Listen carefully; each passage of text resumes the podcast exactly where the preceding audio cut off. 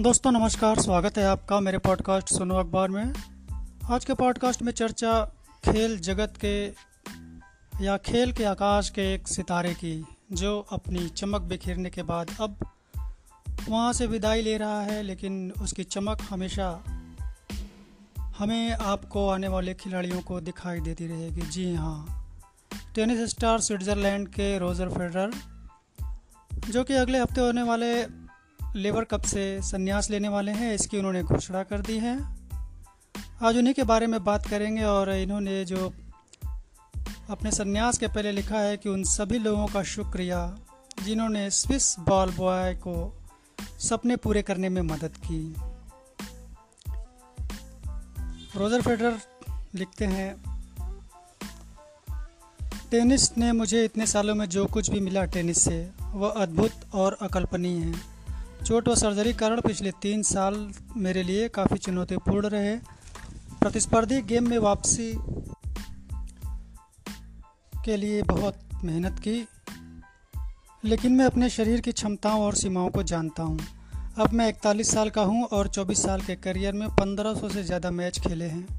अब मुझे पहचानना चाहिए कि प्रतिस्पर्धी करियर कब ख़त्म करना है। अगले हफ़्ते लेबर कप मेरा आखिरी टूर्नामेंट होगा। यह थोड़ा कठिन फैसला है, कई चीज़ें याद आएँगी, लेकिन साथ ही जश्न मनाने के लिए भी बहुत कुछ है। मैं खुद को दुनिया के भाग्यशाली लोगों में से एक मानता हूँ। मैंने कभी सोचा नहीं था कि इस मुकाम तक पहुँच सकूँगा। मैं विशेष रूप से पत्नी मिर्का को धन्यवाद देना चाहता हूँ, जो हर पल मेरे साथ रही। उसने आठ महीने की प्रेगनेंसी के दौरान भी मेरे मैच देखे और सपोर्ट किया। टीम को शुक्रिया करता हूँ, जिसने 20 साल तक मेरी नासमझी को बर्दाश्त किया। मैं अपने चार बच्चों का भी धन्यवाद देता हूँ, जो हमेशा नई जगह तलाशने और यादें बनाने के लिए मेरे साथ रहे। मैं पेरेंट्स और बहन का भी शुक्रगुजार हूँ, जिनके बिना कुछ भी संभव नहीं था। स्विस टेनिस को भी जिसने युवा खिलाड़ी के रूप में मुझ पर भरोसा जताया और मौका दिया। मैं आप सभी को दिल की गहराइयों से शुक्रिया अदा करता हूँ। उन सभी का शुक्रगुजार हूँ, जिसने मुझ जैसे स्विस बॉल बॉय को सपने पूरे करने में मदद की। रोजर फेडर पाँच बार world sportsman of the year भी चुने गए हैं और 2014 में वे डेविस कप चैंपियन भी बने थे और उनका रिकॉर्ड दिखाइए तो ऑस्ट्रेलिया ऑस्ट्रेलियन ओपन उन्होंने जीता है 2004, 2006, 2007, 2010, 2017, 2018 एक बार फ्रेंच ओपन 2009 और विम्बल्डन 2003, 2004, 2005, 2006, 2007, 2009, 2012, 2017 और आखिर में यूएस ओपन 2004, 2005, 2006, 2007 और 2008 तो इतने मुकाबले इन्होंने जीते हैं इतनी ये पॉपुलर हुए हैं और अब खेल से इन्होंने अपने विदाई की घोषणा कर दी है। इनके बारे में अमेरिका के महान टेनिस खिलाड़ी जिमी कुनर्स ने कहा था कि आधुनिक टेनिस में या तो आप क्ले कोर्ट विशेषज्ञ हैं, या फिर ग्रास कोर्ट विशेषज्ञ, या हार कोर्ट विशेषज्ञ, या तो फिर आप रोजर फेडरर हैं। अब हर कोर्ट पर खेलने में माहिर स्विस स्टार फेडरर ने खेल को अलविदा कह दिया है।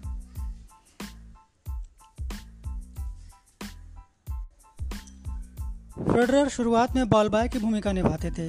वे उन्नीस सौ तिरानवे में इंडोर स्विस टूर्नामेंट के फाइनल में बॉल बॉय थे। और उन्नीस सौ अट्ठानबे में पेशेवर करियर की शुरुआत करने वाले स्विस किंग ने 2003 में इक्कीस साल की उम्र में विम्बल्डन जीता था। यह उनका पहला ग्रैंड स्लैम टाइटल था। यह जानने के बाद कि रोजर फेडरर आगामी लेबर कप के बाद संन्यास ले लेंगे, स्कॉटिश टेनिस कोच और एंडी मरे की माँ जूडी मरे ने सोशल मीडिया पर पोस्ट किया। यह एक शानदार युग का अंत है, लेकिन फेडरर का रिटायरमेंट एक बड़े युग के समापन की भी भविष्यवाणी करता है।